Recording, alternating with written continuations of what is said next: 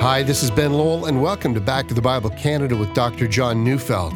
Today we continue our series, The Best is Ahead, with a message titled The Abomination of Desolation. So turn in your Bibles to Matthew chapter 24, verses 15 to 21, as we join Dr. Neufeld now.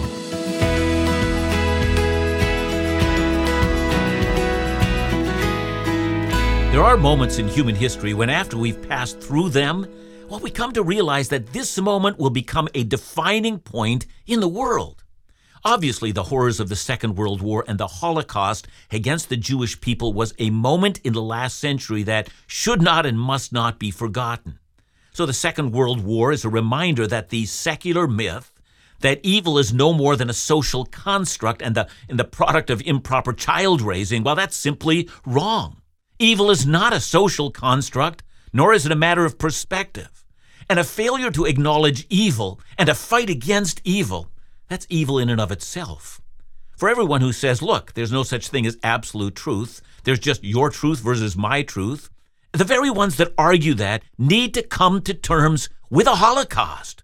Will you really gaze at such carnage and say, how you interpret it is only a matter of your truth versus my truth? I mean, if that's what's said, then all those men and women died for nothing. And the point I'm making is that there are times when events in history help bring clarity. And if the lessons brought by that clarity are forgotten, well, we become horribly impoverished, and we're also destined to descend into the same evil again. There was a time period from AD 66 to 73, a time we'll call the Jewish War, that must also not be forgotten. But before we get into that, let's refresh ourselves in our study. During this New Year season, I've decided to study Matthew 24, a chapter in our Bible that's often called the Olivet Discourse. At the end of Tuesday of Passion Week, that is the week that Jesus was crucified, remember he's crucified on Friday, but on that Tuesday, as the day was coming to an end, he sat on the Mount of Olives, directly opposite the temple in Jerusalem.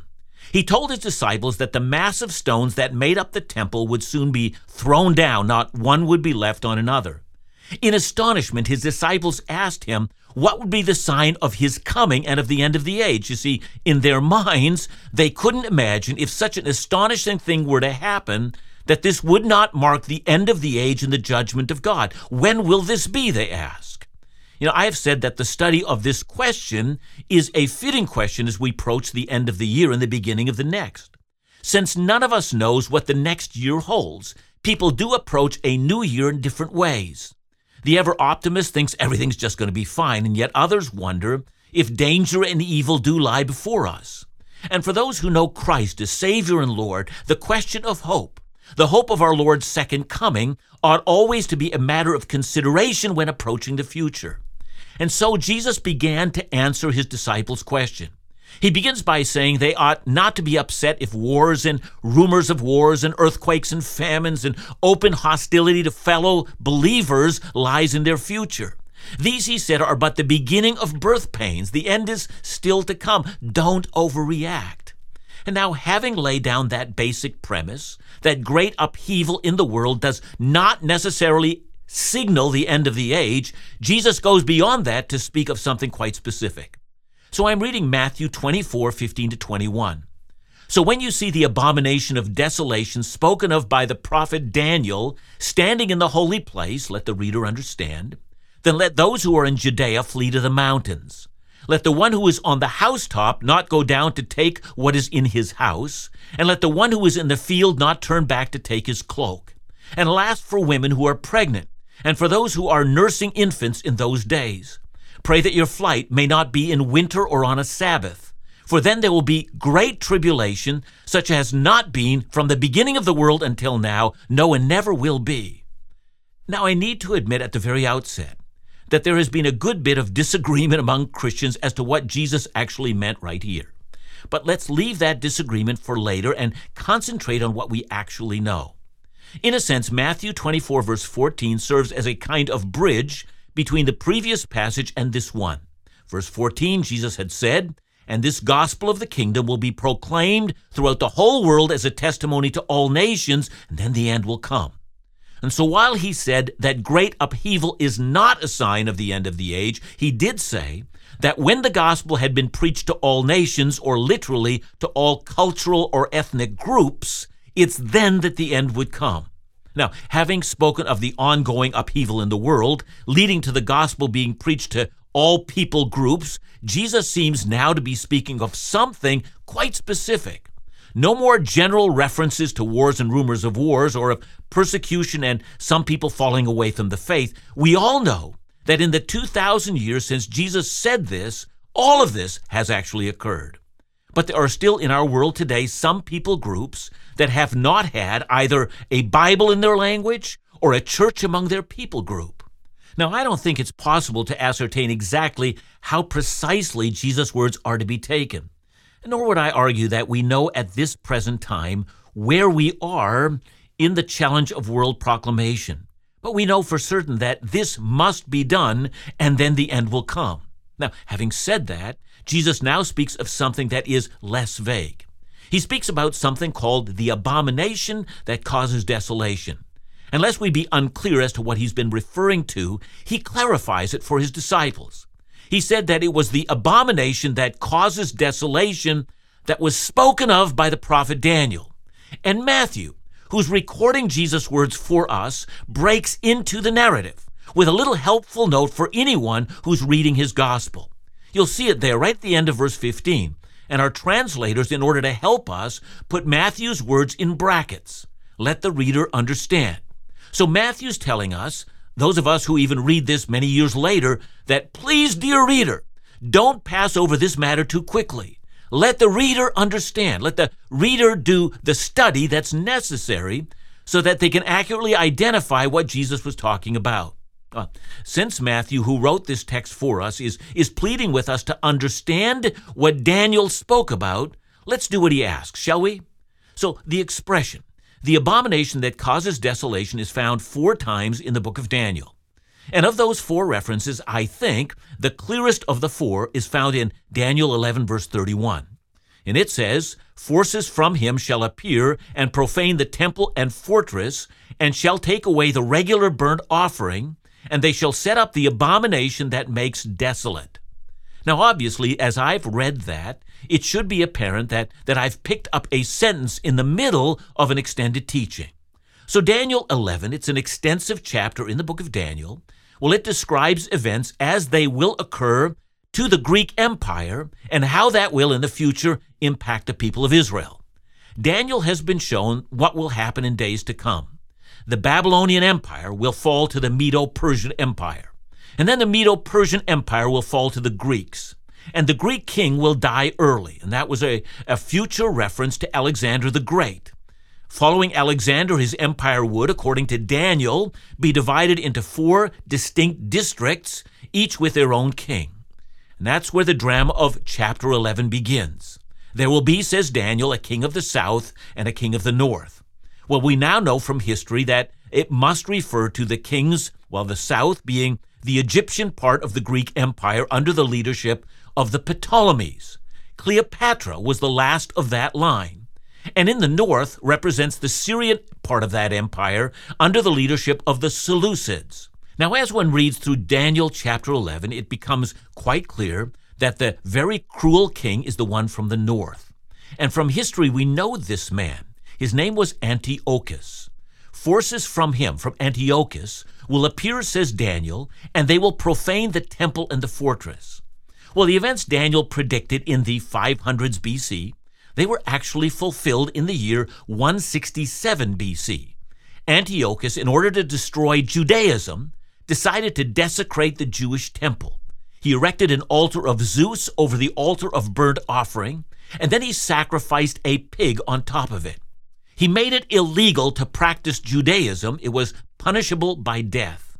He made it illegal for Jews to circumcise their baby boys. He made it illegal to celebrate the Sabbath. He attempted to confiscate every copy of the Jewish Bible, the First Testament, and burn it. Had he succeeded, he would have ended all memory of Abraham, Isaac, Jacob, Moses, Joshua, David, and with that, the hope of the Messiah. What Antiochus will do in Jerusalem, said Daniel, will be an abomination that causes desolation, or in other words, an abomination or an outrage that's so great the results are desolation. And that's the part that Matthew wants us to understand. Don't just hear the words of Jesus, says Matthew, understand them. Okay, we have the background, so let's continue. Jesus is speaking to his disciples on that Tuesday before he was crucified. The disciples want to know what will be the time of the end of the age. And Jesus said, When you see the abomination that causes desolation standing in the holy place, when you see that, run and get out of there as fast as you can. So now, 2,000 years later, what actually happened? What was Jesus referring to?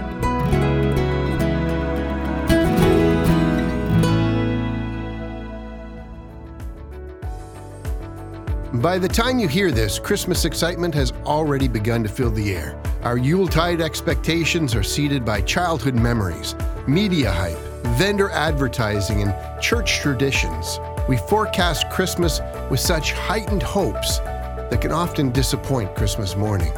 Well, this month, Dr. John shares a new Christmas series called The Hope of the Ages, presenting Jesus as a fulfillment of God's intent Jesus, the fulfillment of our Christmas aspirations, the hope of the ages. It's a message that must be shared year round, and your partnership makes that possible. Thanks for all you do. And please continue to stand with us as we strive toward our year end goal of $490,000 by December 31st. Just call us today at 1 800 663 2425 or visit backtothebible.ca to make your gift today.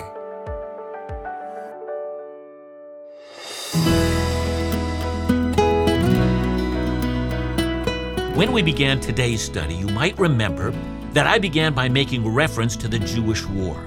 I had said that this was a war in which Jewish freedom fighters fought against the Roman Empire, and this was a war that lasted from AD 66 to 73. And the outcome of that war was that Israel as a nation was driven from the promised land and didn't reclaim their land from that time until the year 1948. And that's quite a story in and of itself. But let's get back to AD 66 to 73. It's now been over 30 years since Jesus was raised from the dead and ascended into heaven. The Church of Jesus has begun. The good news of the gospel has been preached to the world. At that time, the Roman military might descended on Jerusalem, and great fighting, including a siege, was begun. The Roman military standards were an eagle over the statue of the emperor.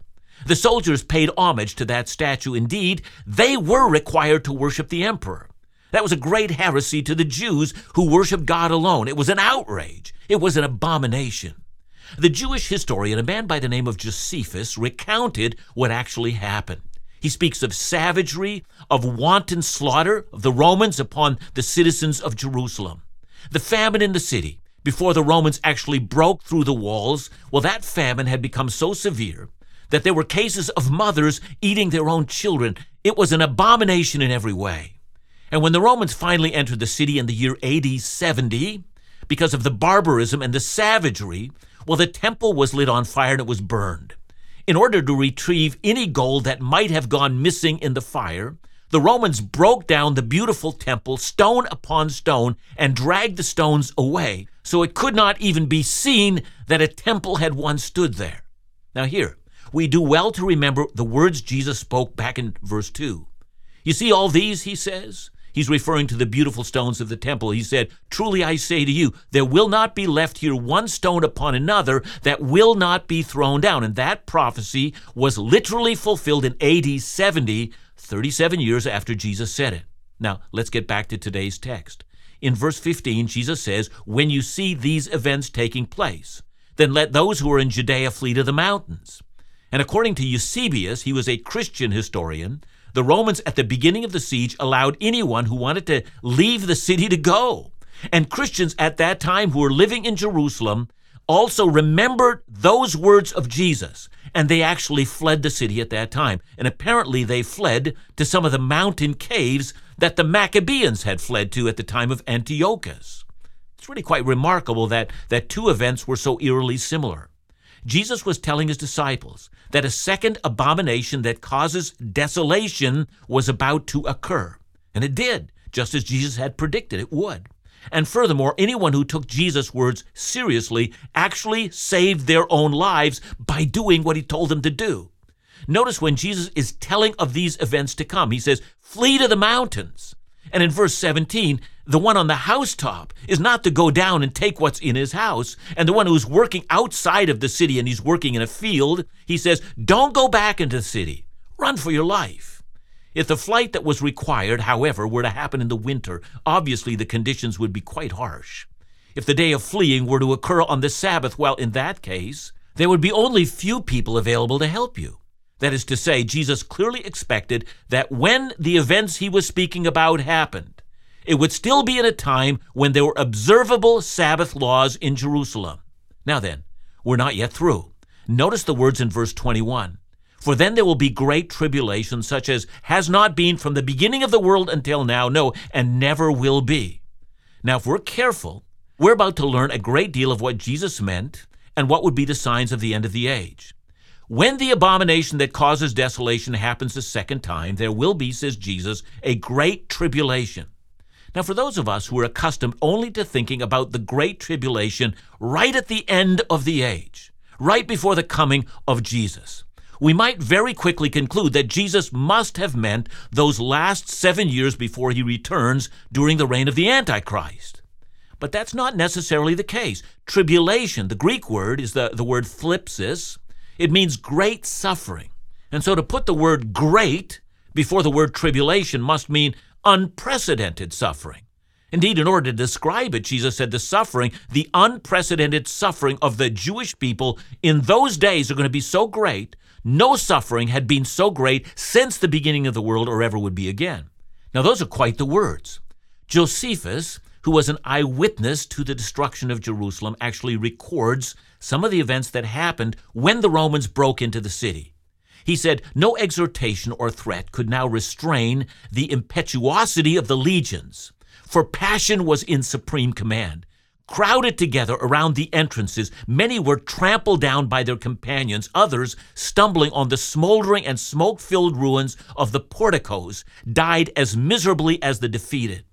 As they drew closer to the temple, they pretended not even to hear Caesar's orders, but urged the men in front to throw in more firebrands.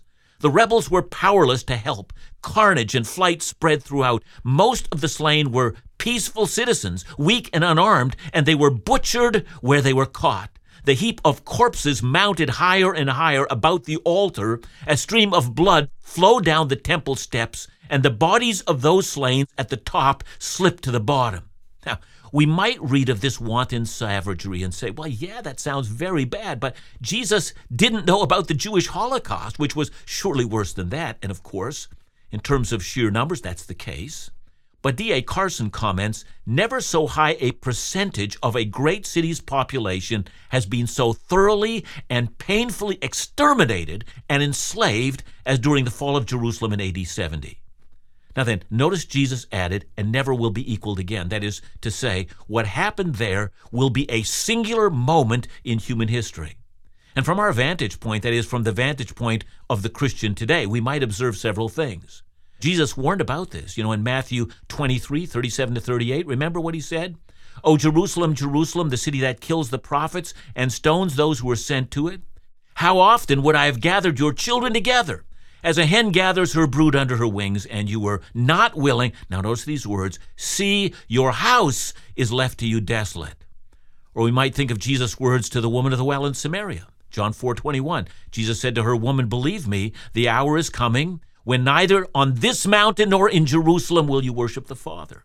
And I like to point out to people who join me in the Israel experience that the Dome of the Rock is now on the Temple of the Mount, and it's closed the door to a worshiping temple in Jerusalem. Or we might think about the teaching of the book of Hebrews that the one perfect sacrifice of Jesus has rendered the temple and its sacrifice of no use. God has taken the temple away. You remember that I said there are moments in history so overwhelming that they become lessons for all time. Such is the case of AD 70. After those events, the only sacrifice left was the one sacrifice of Jesus for all time. And although we must weep with our Jewish friends that so great a suffering was rained down upon them, we're also reminded that Jesus himself declared that these events would happen, and how anyone who listened to his voice must run and save his or her life. But saying that doesn't take away from the awful memory of the greatest moment in the long story of the suffering of the Jewish people. Let us, as Christian people, always commit ourselves that when we think of the suffering of the Jews, to declare that it's our desire to seek to understand and declare ourselves as friends of Israel. But at this time, my dear listener, might you ask yourself an important question? If it's the case that the events described in Matthew 24 15 to 21 are the events that happened in AD 70, what relevance does that have to the second coming of our Lord and the end of the age? Much in every way. When Jerusalem was destroyed, Jerusalem ceased to be the center of the Christian faith, and the church was forced to be global. And when sacrifices ceased, we were forced to consider that one truth that the one sacrifice of Jesus left the temple superfluous. There was no more need for a temple. But there's more. If we were to ask what these events mean for the future, well, some Bible scholars have argued that in the end of history, well, there'll have to be another abomination that causes desolation that will be carried out by the Antichrist, and still others will say that's not the case. Well, we'll examine that as we go through the chapter. But if there's one thing that we take from this, it's this. When Jesus speaks about the future, and the things that must yet take place. His word is always, at all times, to be trusted. And so when Jesus said, Then will appear the sign of the Son of Man coming on the clouds in heaven and with great glory, we know that these things will indeed take place. Take hope. Our Lord's soon return will come.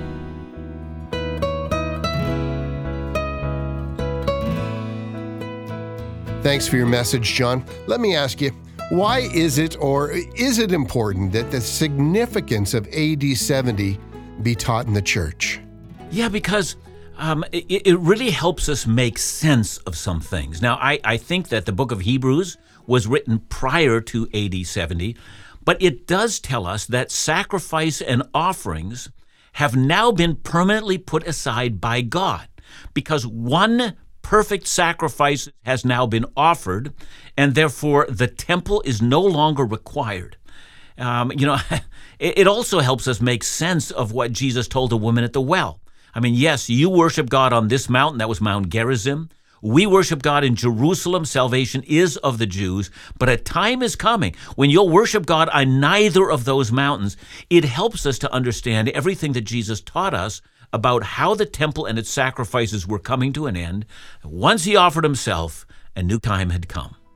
Thanks again, John. And remember to join us again tomorrow as we continue our series, The Best is Ahead, right here on Back to the Bible Canada. Bible teaching you can trust.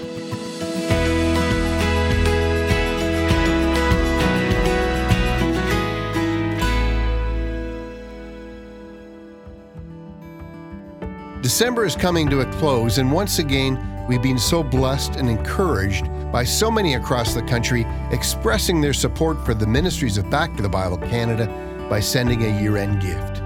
We're privileged to be part of this Bible teaching and engagement ministry and blessed to share this mission with you.